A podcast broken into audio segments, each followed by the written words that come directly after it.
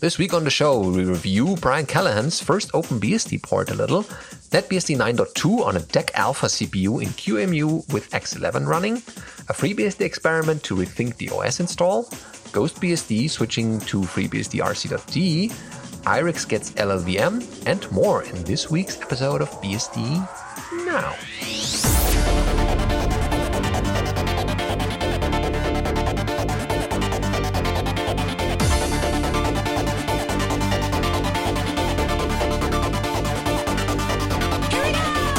BSD Now, episode 419, Rethinking OS Installs, recorded on the 25th of August 2021. This episode of BSD Now is brought to you by Tarsnap. Go to tarsnap.com slash BSD Now for backups for the truly paranoids and everything around it. Hello, I'm your host, Benedict Reuschling. And I'm Tom Jones. Welcome to our fresh episode for this week. New content from the BSD world always into your uh, earlobes well, close to that at least. Uh, headlines this week include reviewing my first OpenBSD port and what I do differently 10 years later by Brian Callahan. So yeah, uh, Brian Callahan is known. I think we had him on the show a couple years ago. Oh, gee, we should do another interview with him. Um, so he wrote in his blog about uh, his first BSD port 10 years later. So he's reviewing what he did there and the learnings he took out of that. And he writes, by popular demand, well, probably Twitter and some, uh, or the BSD network, yeah, on Mastodon, uh, he has unearthed his first OpenBSD port. Uh, he will first review it and discuss what he would have done differently now after 10 years of working on ports.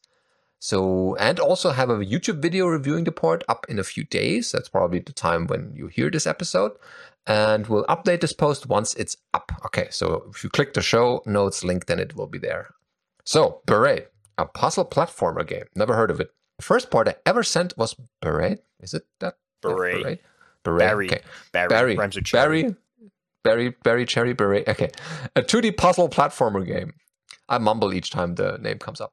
Uh, I guess even from the beginning, I was helping out THFR at openbsd.org and in his uh, Play on BSD project. I cannot find the very first attempt at it, as it seems I linked a tarball from a server that has since gone to the great Bitbucket in the sky. So I have the first tarball I posted instead. So here's the makefile. The most important, or at least meaty part of any port is usually the makefile, and that is true here as well.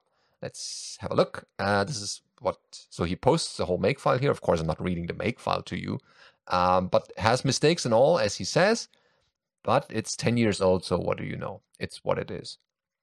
And it's useful. I mean, it provided another port for OpenBSD.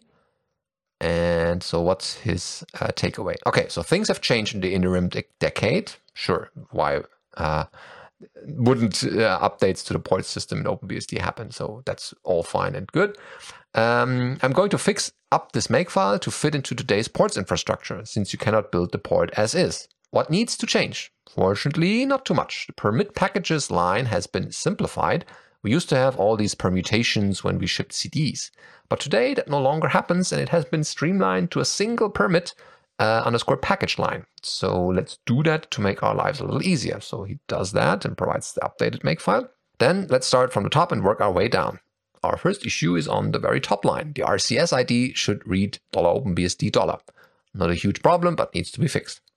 One important style tweak that you may have noticed I did with the new permit underscore package line, putting a space after each variable name. I would highly recommend for all new ports that uh, should do this. Okay. Moving on, I would like to make the license marker more exact exacting. The current tag LGPL v3 is slightly ambiguous.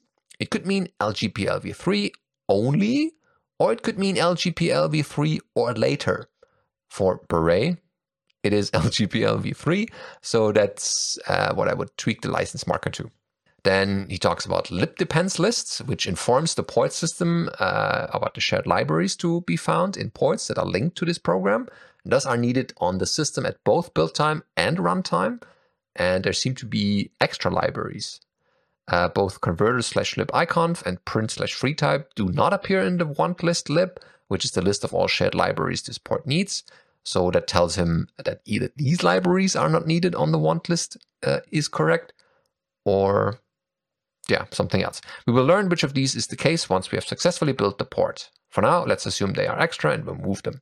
If we're wrong about that, we'll find out soon enough, and the fix is easy enough. Add them back. Then a little further down. Uh, further down, he writes, ah, yeah, the last tweak I would make uh, would be to put a comment about why we have the do install routine. Oh, yes, comments are a thing in source code. I hear good things about them. In this case, it is because Upstream did not write an installation routine, so we have to do it ourselves. Okay, then there's a section about patches. Uh, there's a patches directory that's not uh, part of the makefile, but uses uh, the makefile, or the makefile uses it in return. Um, this uh, has two patches in there: patch-makefile and patch-game underscore c. So here, the patch to make file has a couple of else LF flags changes. Uh, oh yeah, there was some hard coding in there back then to user local or user X11R6. Remember that. Uh, instead, we can again use sdl-config to get the correct linker flags, which would be added to the make file we just finished editing and removed from this patch. Then further down, he, he's providing a new patch as a result. And then trying out the revised port. Let's try out to build our new port. This is the finalized makefile. And remember too, we have removed patch-makefile. Okay, build process seems to start. Uh, make makesum, which fetches the tarball and generates a dist file, worked fine. But he didn't expect any issues here. And make configure, which will run make extract and make patch as well, also worked fine. And he seems that the variable expansion took place correctly. So those changes earlier were successful. Okay, it seems to build now. And conclusion at the end, testing to make sure it works. Now we can run and make install and see it works. It does, though, that that isn't too surprising. And with that, we have finished revising our port. Well, it's it is what it is. I mean, it's a small port, but it's a good start in explaining to people how they can write their own port. I, I think this sort of article is a, a great introduction to have written. Um, it reminds me of um, people streaming doing BSD development, and it just shows how how small contributions are sometimes. I mean, lots of contributions are a single line diff, and they're, they're not a ton of work. And building a port is a lot more work than that. But I think Brian introduced introduces in a really um, a really nice, friendly way. I think I think Brian has been writing a, a series of articles about a compiler and a linker recently. I think it'd be great to have Brian back out back on actually. Yeah, if you are listening, Brian, we can uh, reach out and uh, find a date to make the interview, like we did last week with Michael Lucas. And um, we, uh, yeah, so he concludes with following along with the upcoming video. Yeah, that also helps seeing what he's doing, uh, maybe more illuminating than uh, just the blog post alone. But I hope you learned something about how I approach creating OpenBSD ports. I enjoyed revising my first port, though I load it's basically identical to the current version of the port. That's kind of nice. Yeah, if it doesn't need much maintenance or changes in the ports infrastructure, then why not? Having a, a port out there that a lot of people potentially use, you never know what what they use, what they uh, make with that port. Even if it's a game, I mean, spending time with it. Very cool. Okay, next up we have uh, an article by um, Remy, Remy van Elst on raymii.org, and it is uh, installing NetBSD 9.2 on a DEC Alpha in QEMU with X11. Uh, and Remy writes, this is a guide on installing and running NetBSD for the Alpha CPU architecture on QEMU, including a GUI via X11 VNC. It requires you to patch and compile QEMU yourself. So this is not this is not a small task. Um, which was never it was never possible until now to run an actual operating system easily with QEMU Alpha. So this is amazing. It's very cool that Jason Thorpe is putting in so much effort on the QEM QEMU side, as all but one patch is upstream already. Alpha emulation has always been a bit of a niche of a niche, so seeing this improving QEMU is wonderful. OpenVMS does not boot yet, since many more things are missing on the QEMU side, but who knows what the future might bring. Maybe even Windows NT for Alpha will boot in QEMU one day. Uh, and, and Remy does point out that they have a, a GitHub sponsorship if they if they enjoy your they, if you enjoy his articles and uh, and DigitalOcean VPS counter. So if you click through from the show notes and you like the article, maybe maybe support this person. This article is based on work by um, Astrobaby slash Dr. Cranium and his Twitter screenshots. So I think this is one person. Um, his guide is a bit sparse, uh, and so Remy tries to improve on that one. Uh, Astro Baby does a lot of cool emulation stuff, and their Twitter is full of screenshots of the M1 MacBook running all kinds of legacy operating systems from AIX to OpenVMS to MorphOS on whatever old CPU you can think of. And Remy starts with a, a screenshot of the end result, and the screenshot is uh, OpenTTD running with a, a terminal uh, printing out the uname-a and a web browser, which I think is Dillo, pointed at uh, their own website. Um, and they and so they continue. If you're interested in alpha emulation or running OpenVMS, check out AXPbox or read this page. Uh, this page is uh, a page on DEC emulation. Uh, for more information on available emulators, AXPbox can boot the NetBSD 9.1 installer, but it doesn't yet install due to disk emulation issues. If you get it working with 9.2 or the current development release, please let me know. There were earlier attempts to use QEMU as alpha emulation. This is a guide from 2014 you're running Debian. However, Debian dropped the alpha architecture after version 5, which was Lenny. So NetBSD is the only modern option. Maybe Gentoo, but, but I'm unsure of that. Tru64 will not run in QEMU currently. The Alpha Machine QEMU emulates is based on the Alpha DP264 platform, which to me means nothing. Um, this is probably best known as the basis of the Compaq Alpha Server ES40 and the Compaq Alpha Station ES40 systems, although a number of other Alpha stations um, and OEM boards were also based on it. And so, because not all of the patches are upstream, you must build QEMU yourself. And, and Remy talks you through the process. And the process is quite simple. Um, there's nothing more than getting the source code, applying the patch, and then doing a regular configure followed by a make. Um, and that will, and then they give you the the command to do install all the dependencies on on Ubuntu, which is uh, build dependencies and QEMU, which is nice and straightforward and they show the patch that needs to be applied. I it's the last remaining patch deals with locking. Uh, the manual process to build QEMU from the latest release is on the official site, and you can keep an eye on the source file to see uh, if patching is still required, which is a great tip if you're writing a blog post that will go out of date really soon. And they link the, the builds they're doing, and so they show you how to clone the source code, um, build and apply the patch, so all of the individual steps. Um, and they suggest that you don't do make install since you already have a QEMU installed.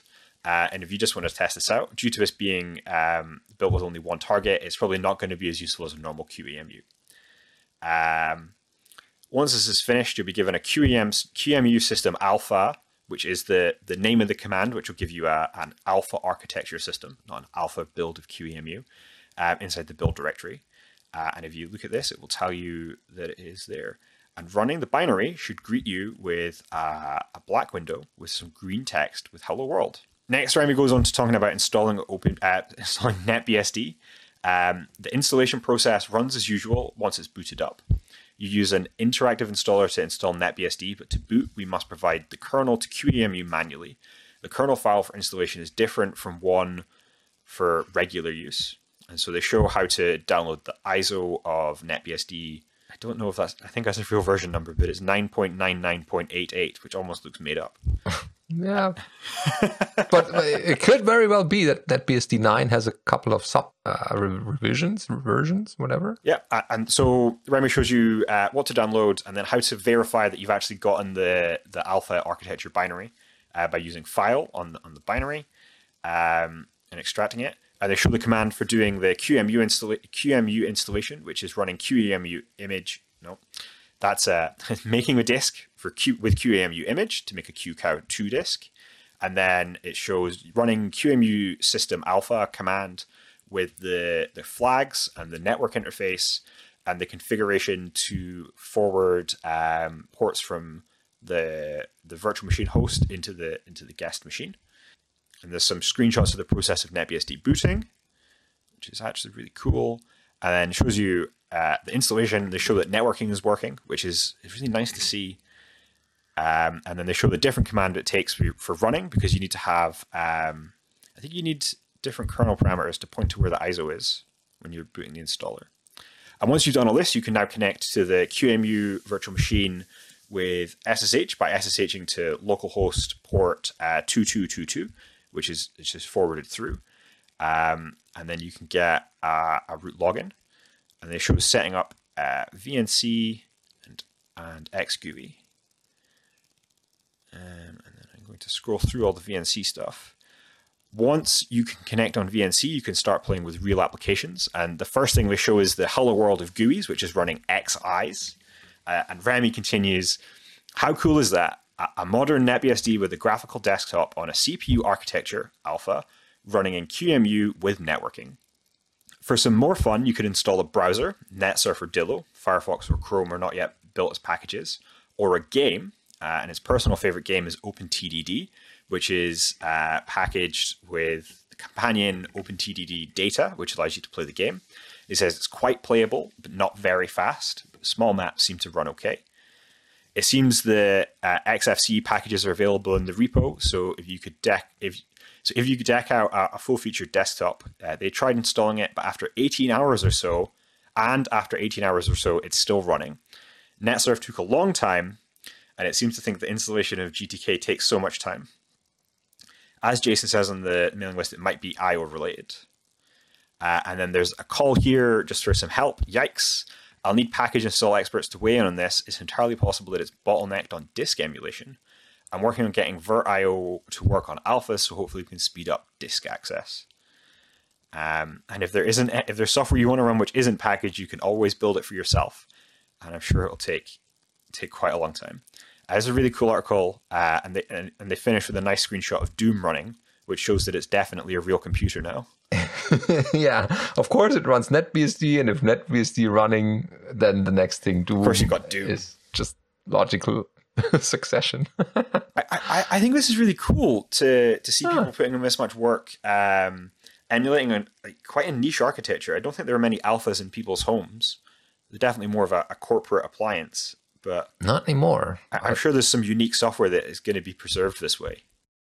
Yeah, and why not? I mean, it's a nice museum piece, and if it can do a little bit of work, even if it's just XEyes or OpenTTD, uh, it's it's good for something. And you can brag with your you know peers and say, "Hey, look what I got here! I have the weirdest Doom running." that, that would be a try beating me in that. Yeah.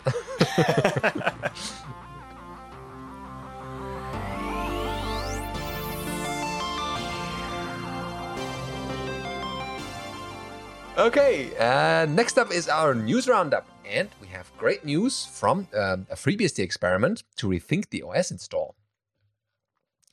So, you know, the FreeBSD installer, yes, it's a little bit, well, let's say non-graphical, but at least there's a little bit of boxes and uh, you know buttons in a you know textual way. But here in this one, uh, Tom Nardi writes in the blog post on hackaday.com that this may soon change, or at least there's um, experiments being made. So he writes While the medium may have evolved from floppy disks to DVDs and USB flash drives, the overall process of installing an operating system onto a FreeBSD computer or on a desktop computer has been more or less the same since the 1980s. In a broad sense, you could say most OS installers require more clicking than typing these days, but on the, the whole, not a lot has really changed. Of course, it doesn't mean there isn't room for improvement. Yes, I mean FreeBSD. Side note here from myself on in this: if you're standing in the server room installing a fresh machine, you don't have a mouse available typically, and you don't want to have a mouse to just install a Unix system. But that's me. So, but yeah, it's still worthwhile to pursue. Um, for the desktop folks among us and others. So, among the long list of projects detailed in FreeBSD's April to June 2021 status report is a brief update on an experimental installer developed by Yang Song. Hopefully, that's proper pronunciation there, sorry. Um, so, in an effort to make the installation of FreeBSD a bit more user friendly, the new installer does away with the classic terminal interface and fully embraces the modern web centric design paradigm. Once the user has booted into the live OS, they simply need to point the browser to the loopback address at any time to access the installer's GUI. Ah, that's how it's done. Now that alone wouldn't be particularly groundbreaking. After all, Google has implemented an entire operating system with web frameworks in Chrome OS, so it is making the installer a web app really that much of a stretch? But what makes Yang's installer so interesting is that the web interface isn't limited to just the local machine. It can be accessed by any browser on the network. So yeah, you can let other people install the box for you. Um, that means you can put the install disk for FreeBSD into a headless machine on your network and use the browser on your laptop or even smartphone to access the installer. The graybeards will point out that savvy users have always been able to access the text installer from another computer over SSH, but even the most staunch Luddite has to admit that simple uh, or simply opening a browser on whatever device you have uh, and pointing it to the target machine's IP address is a big usability improvement. While the software appears complete enough to get through the basic installation, we should remind readers these are still early days. There's currently no authentication in place, so once you're booted into the live environment, anyone on the network can format your drives and start the install process. Yeah, hmm, not yeah, we'll improve that. Uh, some sections of the GUI aren't fully functional either, with the occasional note from Yang popping up to explain what does and doesn't work. I think that was a um, student project um, for the foundation, if I'm not mistaken. Uh, for example, the manual network configuration panel currently only works with the Wi Fi interface, so that's all he personally has to test with. Quite a modern installer indeed. Yeah, I think the building blocks are there. The, the someone else can add the the missing pieces for you know wired or wired networking and other variants. Um, some would argue that part of what makes alternative operating systems like Linux and BSD appealing is the fact that they can happily run on older hardware. So we imagine the idea of an installer using a memory-hungry web browser to present its interface won't go over well with many users. In our testing, the experimental installer ISO won't even boot unless it's detecting at least 4 gigabytes of RAM on board but it's currently an interesting experiment and something to keep an eye on as it matures. Yeah, there's a couple of comments in there. Um, I think people are interested at least. And I mean, this is not, uh, oh, we commit this tomorrow and this is what you have for the next hundred years. Um, but it's at least a good start. And I mean, we can always talk about how this would look and the design of how many menus will follow. Um, but at least it's it's a work in progress, and um, it's proof that it's it can be done. Yeah, it's really cool. I think the the server side is more interesting. Um, I can imagine something booting using like iPXE or um, UEFI's HTTPS boot, and so you just point your UEFI at a URL, and then you connect to the machine on your local network, and then do the install from there. Yeah. And you don't really actually need to touch the machine you're installing to, other than yeah, to like, get it to boot the right place. I think that would be really cool. And this is a building block that would get you closer to that. So I think it's that's excellent. Yeah, and, give it an answer file, and I mean, who, how many people have clicked? If they have to install like 50 machines, they don't click each individual machine through. They just provide an answer file and like multicast that over a whole network. Yeah, this is definitely a, a, a, an interesting idea that I, I haven't seen people do with FreeBSD before. It's really cool. I like the weird ideas are sometimes the best ones. Even if they don't pan out themselves, you get you get other stuff from it. Yeah, I mean, there's a couple of people who could say, "Oh, this menu could completely be avoided," or we can automatically detect where you are based on your IP address, like this. And so, um, yeah, it's a good start. And who knows who picks this up and finishes it in some way. Okay, next up we have uh, uh, an article which is a follow up to a Ghost BSD story we we spoke about um, last month. Um, and so this is GhostBSD, and they say the switch to FreeBSD RC.D is coming. After trying to keep all services for OpenRC up to date with FreeBSD services, I weighed the pros and cons of OpenRC. The only pro that made the decision hard to make was OpenRC's service status feature, so I turned to the community with a poll to see the consensus. The poll was up for a week, and the results are as follows FreeBSD RC.D, 68% of the vote with 217 votes. OpenRC, 32% of the vote with 104 votes, so a total of 321 votes. So I'm going with the majority. I've been running GhostBSD with RC.D for over a month to ensure a smooth transition. Now I feel comfortable pushing the update to switch to RC.D. So tonight, GoatBSD, Goat BSD is a different thing. GhostBSD oh, yeah. Will have a, an update that will set the BSD RC system to system RC in bootloader conf and add all services from OpenRC default run level to slash etc slash rc rc.conf.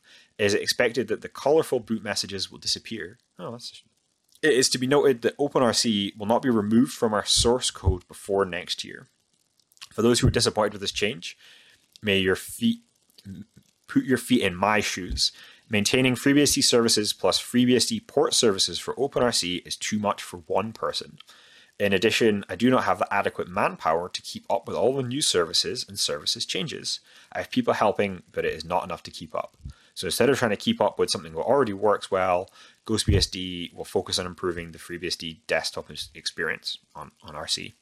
It's, it's a shame to see uh, this foray into OpenRC fail, but I mean, it's, what happens.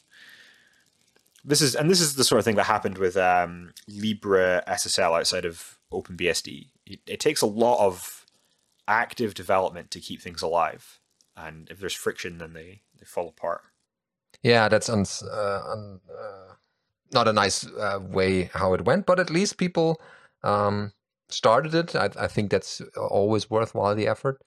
And um, you never know how it's going. I mean, it could very well be that it draws a lot of people that want to help out, and then it just goes through the roof. And it, if it's just serving as a um, as a, like a learning exercise, that's also good. I mean, it could very well be that we have, as a FreeBSD system, could also have switched and then would have thought, hey, was this a good decision or bad? But in this case, this is more about having people that help um, provide these updated scripts that um, saying that OpenRC is bad in, in one way or the other. So it's not. Yeah, and, and so for some things like a, a smaller project can lead the way and act as a proof of concept so that FreeBSD can follow and they, they can take the risk that the the larger project won't take. And sometimes you follow, sometimes you don't. But yeah, no, it's it, it, it, may be a bit of a shame, for, especially for people that liked OpenRC, but it's really cool that it was tried, and I, am glad that we're still seeing development like this. And I mean, people choose Ghost BSD not because of the RC system, because most of the time they don't have to worry about it or don't use it very much.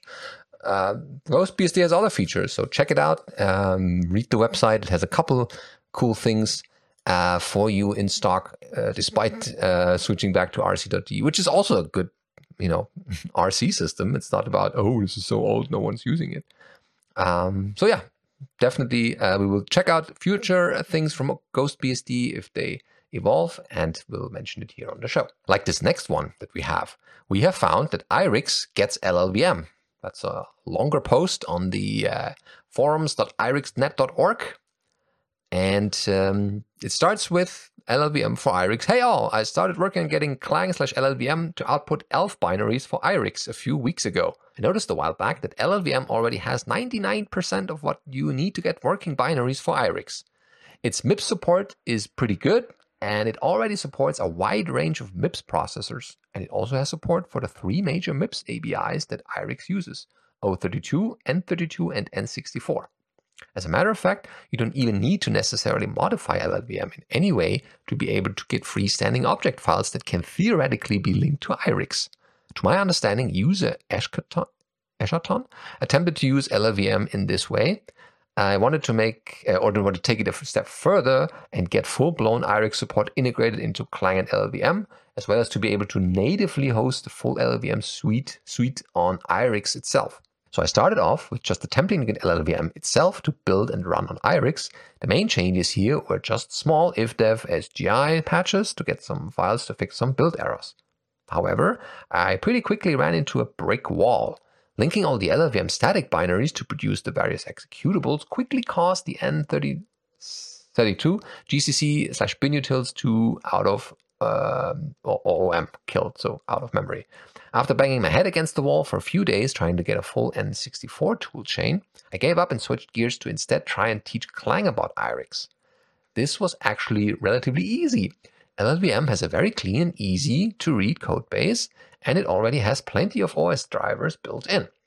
For IRIX, I decided to mostly copy Hurd's driver file and just make changes here and there to specify IRIX's dynamic linker and system directories. There were some other miscellaneous changes I had to make in our files or in other files, uh, mostly relating to target triplets, although it also has to specify an IRIX OS target, which again wasn't hard at all. So finally, I built LLVM with only Clang enabled and tested it. My Hello World didn't build.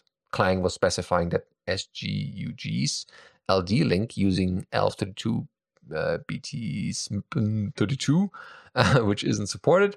I made a quick patch to Clang to instead pass uh, that file uh, if the target OS is IRIX. This time the build failed again, but for a different reason. For some reason, binutils couldn't find a C runtime or libgcc, even though I had them in the sysroot that I passed to binutils when I built it. Uh, I then had an epiphany. I could just have Clang output object files, then link them on a real SGI, similar to what the OpenVMS developers did when they were porting LLVM. I uploaded helloworld.o to an Octane, then ran GCC on it to link it, and what do you know? It printed Hello World from LLVM on an SGI. And there's a screenshot provided in the forum post as well. And uh, that was pretty cool. but I wanted to see if my Clang LLVM patches in combo with SGUG binutils on the Octane could handle something a bit more complex. So I got to work on building Figlet. Oh yeah, the nice ASCII art uh, printing tool. I immediately ran into some compilation errors. These were relative uh, related to types, so I assumed that I needed to use the same include uh, fix that GCC uses on the IRIX. I added a system include to the IRIX driver for user slash include slash fixed, in addition to the user slash user slash include. However, even with these fixes, Figlet still didn't build. And then I was beginning to think that maybe I just got lucky after all with the Hello World program. But then I realized that the IRIX standard C library enables or disables various types and prototypes after depending on what flags the compiler has enabled by default.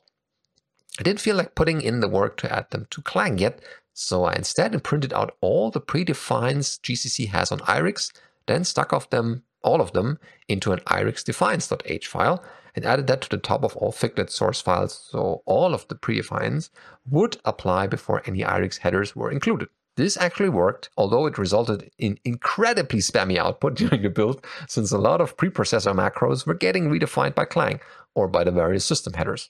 I got my Figlet object files and uploaded them all to the Octane. Figlet linked and actually ran. Okay, there's a link to the LLVM work on GitHub, and there's plenty of follow ups on the forum, of course, saying that they like this. And I'm fairly sure mm, this will continue in one way or the other. Yeah, so the, the author here has um has two more follow ups in this thread. There's there's one on the main page and then there's another one on the second page, and they they, they continue to talk through their their process and picking out MIPS architectures and everything it takes to get um, LLVM working for IRIX. And if you were interested in this, this is definitely a great thread to dig into. And I'm sure there's lots more interesting IRIX stuff in this forum. Mm. Oh, yes, for sure. And so you never know, LLVM will might breathe some new life into that. We'll never know. It's kind of interesting that people still um, want to get things done. I mean, why not? It's worthwhile to do this. Yeah, and, and the person posting here, or or Xeon, um, is running all of this stuff on, on, on Octane. So they're running on original SGI hardware as well. So they're, they're definitely ah, putting yeah. a lot of effort. Yeah, so if you have those, you might uh, get an update. you never know. Very cool. So before we head into our feedback and questions uh, land for this week, we should mention that Tarsnap sponsors this episode and has been sponsoring for a while. But what is Tarsnap, by the way, for people who are new to this episode or to the whole podcast? Tarsnap is an online backup service for truly paranoid people. What's the paranoid part in that, you ask? Well, uh, truly paranoid people don't trust anyone, uh, even themselves sometimes, uh, and they want to know what is this um, doing in the background? Is there any hidden stuff in there? Is there someone peeking at my files that I want to back up? And Tarsnap lets you look at their source code, what it's doing, and is actually quite um, paranoid itself of keeping your data secure by first segmenting and deduplicating the files you want to back up that you have to define first. Then it creates some unique blocks out of that, finds what you know unique files are there that reduce the file size, then compresses it, and then encodes these blocks with a encryption key that you create first on your machine. On that's all happening locally on your machine before it accesses any network. And then once that uh, is done, the encrypted files are then sent to a remote uh, backup server that's hosted on AWS. That's the uh, AWS uh, Amazon Tarsnap service, and there it sits waiting and waiting until one unfaithful day you have to retrieve that file or those files. And on the cloud, no one can look at them because they're encrypted, and the people who have the keys, aka you, can unencrypt it.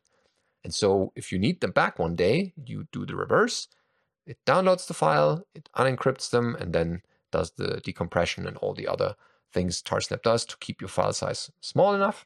You can charge a Tarsnap account for as little as $5 in the beginning and start making your first backups. It also has nice documentation that shows you, hey, how much would I have to spend uh, using Tarsnap for the given files that I want to back up? Uh, that can simulate the, the usage of your files and how much it would cost. And plenty of clients are available for the Windowses, the BSDs, the Linuxes out there, macOS even. So no excuse to not make a backup using Tarsnap. Check it out. It has nice documentation. You can look into the source code and it's competitive pricing that should be affordable to almost anyone out there. So no excuses for not making backups.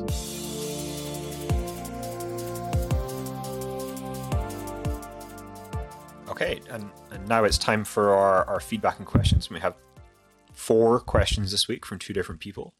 Um, the, the first question came from someone who gave us a pronunciation guide for their name. Uh, and from their question, I understand they're Irish, but they didn't tell us if it's pronounced Gaelic or Gaelic. So I'm really, I'm really stuck with this. Uh, so these questions are from Mihal O'Loughlin. Um, I, I, hope that's right. Uh, if we can't do it with a pronunciation guide, we're really in trouble. Uh, Mihal right. writes, uh, "Hello lads, I've been listening to and enjoying. That's, that's good to hear. Uh, BSD now for about three years. Thanks for putting the work in, and I'm on a big catch-up binge at the moment. Not having had the chance to listen to a lot of this year's episodes because of the big global thing." I've had three questions that I've been meaning to send in for a while, but things kept getting in the way, especially this year. Anyway, one of these is just after updating itself, so I decided it was time to hit new mail. Any help you could offer me would be greatly appreciated. So the first one, Q1. GELI full disk encryption when using the standard installer DVD on an AMD 64 machine. There's a flaw in hardware based encryption of certain SSD units, as described here. They say it's all sorted now, there's in quotes, uh, but I have my concerns. I've found it surprisingly hard to find concrete information on which SSD models are not affected. Even lists of effective models can be nebulous.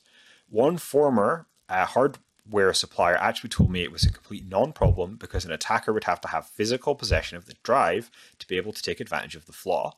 I don't really know what to make of that one. Anyway, the upshot is I'm reluctant to trust this kind of hardware encryption, and I doubt I'm alone. Even Microsoft is after changing its BitLocker default to software encryption. Prior to that, I'd been enforcing software based encryption manually in group policy on my Windows machines and still do.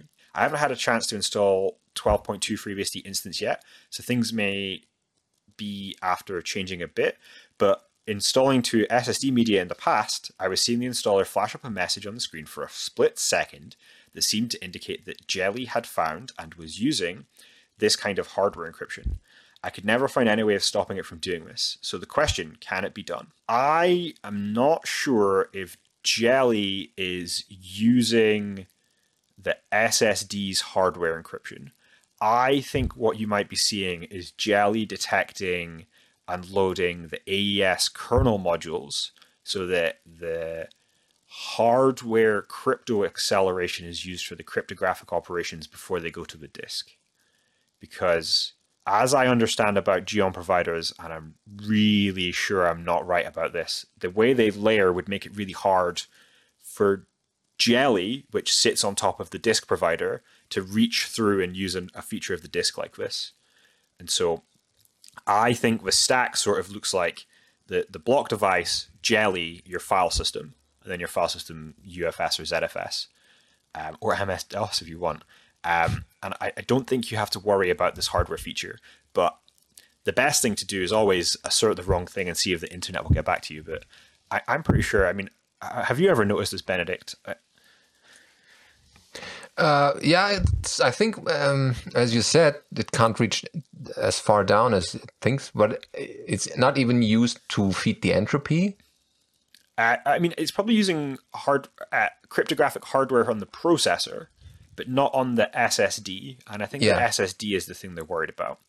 A way you could test this would be to use GELI on a FreeBSD machine and encrypt a memory disk file and see if you get the same stuff loaded when you load GELI. Because then you know the memory disk is definitely not using a hardware cryptographic offload um, for the disk because the disk is just in in memory and then eventually on a file. Um, but I, I don't think this is something you need to be concerned about. But I think maybe you want to, when it comes to security, sometimes you do just need to dig more and find out. But I think maybe you're, conflating two different types of hardware offload, and one of them is fine, and one of them is is, is really flawed. Yeah, I think you don't have to worry about not creating enough entropy for the random keys or the randomness it, it's requiring. Um, but if you really want to be super uh, paranoid about this, um, the, I know the installer uses GELI or can encrypt uh, GELI disks or create GELI encrypted disks this way. Um, but if you really want to make it uh, in your own way, then you have to drop into the shell installer and do everything from there, like manually partitioning and erasing everything and stuff like that. But yeah, the the stuff in the the crypto in the hardware itself, that's vendor specific and uh, probably not open because in crypto, that's kind of a mm, we gave you the keys to the castle thing. Uh, so on top of that, as FreeBSD is involved, that I'm fairly sure provides enough uh, good randomness to not worry about this sort of thing. Yeah, I, I think if we were using the hardware offload, there would have been a couple of big threads about this on hackers at some point, on the FreeBSD hackers mailing list. Okay, so their second question. Now, I'm not a programmer or developer or even a full time sysadmin, but I sometimes find myself in the need of something or other that doesn't exist and I have to homebrew it for myself. Such was the case with two items that I put together in 2018, which I needed because my working language is Irish. Wanting to do the right thing and give something back, however small, I submitted these as patches. The first was uh, the GA underscore IE UTF-8 locale. Of course, I didn't expect these patches to move fast, as they're very much uh, in the effects only me territory, and I have my homebrew in any case. But in due course, a couple of days ago, a comment popped up under the bug I referenced saying a commit references this bug and its status is closed fixed. Happy days. The second patch was a keymap file to provide Irish language support. This one's still open and it's a bit more complicated. I'm fairly sure the keymap file's fine, but I can't get non breaking space to work at all. And two, several of the Irish characters lack glyph support in the native console fonts available to VT. I tested to make sure it was just a matter of glyph support by taking the unifont.bdf file, feeding it to VT font convert to make it VT compatible font file, and running vid control F to load it. After that, everything except non breaking space worked fine. By the way, non breaking space is just a nice to have. I've deliberately not posted any more comments under the bug on the basis that the developers know what they're doing, and I don't know how to resolve the outstanding problems myself. If I did, I'd have done it. And I don't want to come across as whiny, impatient newbie who wants to affect, the wants this only affects me patch implemented right now. On the other hand, I'd hope that next year will be a bit less hectic than this one was, and I wonder if there's anything I can do to help things move on in a way that won't offend etiquette. Would you have any suggestions? Yes. Respond with a whiny comment. Yeah. that, that really this is not not for fun this is i mean this is going on this is from the last post uh, from 2018 i think a little hey is anyone still working on this follow up is perfectly fine in this time frame Yeah, you, you can you can follow up and you can say the work you've done. You can reference this episode. Um, what following up on the bug will do, it will send emails to everyone that is subscribed to the bug, and it will change the last modified status on the bug so it is more recent. These these are good things. So one of them is it will bring it to attention to people who might care, uh, and it'll come up on the the right mailing list as well. So people will see this, and someone might just have forgotten about it. Um, the original developers that have interacted with you on it as well might see it and realize that it could just be committed as is because it's the, the best we can do. Um, updating the last contacted thing will stop someone like me at a bugathon coming along and closing it because nothing's been done. Um, and so this is fine. I, I wouldn't worry about appearing whiny. There's a difference between sending five emails a week and sending an email once every three years. And Yeah. there's a point between these two which is still acceptable and more likely to get things done. offer help and ask, hey, can I provide some additional information? Do you need something else to close this? How can we move this forward? This is definitely in the I offer help and not, oh, why is this not done yet? Yeah. Uh, and, so yeah. and if you can say that I'm the user of this and it works fine for me, that is actually enough for a developer to commit something that has known problems but is working well enough. Um, because things do get fixed when they're in the tree because they impact more people. Uh, and I'm sure there were other people who want to work in Irish and use FreeBSD that would like this support. So yeah, complain. It'd be, it'd be fine. It's the right thing to do. Since you're on languages, uh, would you be interested in maybe starting a, I don't know, Irish translation of the FreeBSD handbook on our WebLate instance with other people? Isn't there already an Irish project there? Oh, that's interesting. See, That this is what happens. nice. This is how we pull you in. right? I mean, language is a thing. You're probably not the only uh, Irish speaking or Gaelic speaking person out there. So, could I mean, you don't have to put in the whole work for the whole handbook, but an article to get started. And a, and a started thing will help someone else come along and start as well. And I, I am sure there are plenty of people that are um, are Irish and want to learn the Irish language beyond what they've learned in school and are lacking uh, something relatable to do. And fixing bits of the handbook or translating the next page is something that people can pick up. And it, the the documentation is collaborative, as uh, Michael W. Lucas said last week. Um, it's a collaborative effort, and it takes all of us just to pull it forward to make it better. Okay, You might never know what people contribute to that. Either they're uh, right next door or on the other side of the of the of the globe. But yeah, all working on the same thing. Very good. Question Okay. three. Question three. I try to avoid installing Linuxisms in FreeBSD, not because I'm all doctrinaire, but out of a sense of when in Rome, do as the Romans do. Well, that and the fact that some Linux packages seem to drag in enormous, huge swathes of other Linux packages that you don't think you need at all. So that means no Vim, no Bash. Fair enough. However, Bash has at least partial Irish localization where TCSH and SH seem to have none. It failed. It's failed me to find out if they have localization programs or even if they can be localized. Now I've seen some debate about whether console messages and even file names in languages other than USEN are uh, pretty pretty extravagant or a simple business requirement. And I don't propose to bring that debate in here, but I do miss my boxes telling me. I'm I'm I'm sorry. I'm not going to try and read Gaelic. Um, I, I, some lovely, beautiful phrases in, in, in Irish that I can't pronounce. Um, can I do anything on this front? Um, I, I, I, I see. I, I'm not sure if this question's a bit confused. You, you, Vim is not a piece of Linux software. Um, uh, the Vim in FreeBSD pulls in a ton of stuff, though. I, I always hate it. I don't need Ruby and Python with my Vim. I, I wish Vim could separate out the bindings so we didn't require the entire language runtime as well. Um, you can use Bash if you want to use Bash. I use ZSH on FreeBSD machines. I think most users install their preferred shell, yeah. then have it the same machine, across many rules. platforms. Um, so I, I- wouldn't worry so much about this. But if you really want to localize these tools, then it is a great way to start doing development. Is to try. Uh, this might be one of those projects you try and you learn it's really big and, and give up. But the learning part is the big part. And once you try to do it, you, you get an idea of what they are. Oh yeah, why not? I mean, start small. You never know what comes out of that. What you what you learn, what people you meet, what projects to get involved. That's how we started. I mean, Yeah. years ago. Th- th- thanks for these questions, Mihal. They were really good. Uh, please send one at a time in the future, and we'll cover you more often. Oh, even better. Yeah. So good w- run around your patches. You're already halfway there to uh, getting them a more, bit more attention. Uh, we have another one, I think, uh, from Nelson about DummyNet. Uh, Nelson wrote us, I passed on the link to DummyNet from this week's BSD Now podcast. No episode number, but one of the recent ones, I guess, uh, to colleagues at the University of Utah Flux Project and Center for High Performance Computing. So Flux, F-L-U-X, all caps, is all about network emulation, and one of the team responded that DummyNet has been largely replaced by TLEM and supplied this link. There's a paper. Uh, its lead author is the DummyNet architect. Oh, cool.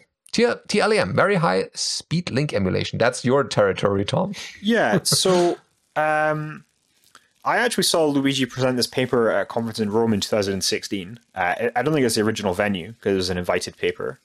Um, and he was talking about how to do link emulation at a terabit and above. And so that was the sort of scale for this new work. Um, I know Luigi vanished into Google, and so I'm not really sure what's happened to him now. But we don't have we don't have TLEM in FreeBSD or, or any of the BSDs. Um, I'm sure we'd love to have really high speed link emulation, but yeah, we, but, but, we don't. Um, I'm sure if people were interested in doing this sort of link emulation on a BSD, there would be developers very happy to take that sort of work on uh, if, if they were paid to do it. Mm. Yeah, thank, yeah, thanks for the heads up. It's a really it is a really good paper, and if you're interested in link emulation, it's definitely worth a read. And it does touch on a lot of the stuff that we now see Google do that Van Jacobson talked about um, in subsequent years, and they have coming through with QUIC, where they talk about uh, earliest uh, departure timing for packets, so making pacing work, and timing wheels, so making time generation and putting packets out easier. And so it's a nice paper and it's part of a big piece of work that we're seeing bits of over time. So thanks for the link. Yeah, I was completely new to this. Uh, so yeah, see what people come up with and send it to us. Very good. That fills the episode, and I mean gets other people interested as well. so it's not just good for us, for everyone else as well. um, yeah, that's uh, I think what we have. If you have anything for us, uh, feedback, ideas, topics, or interview partners, maybe either yourself or someone else that agrees to this, uh, send this to feedback at bsdnow.tv and we'll get in touch or have a new episode out with your content. Thank you for listening and till next week. Thanks.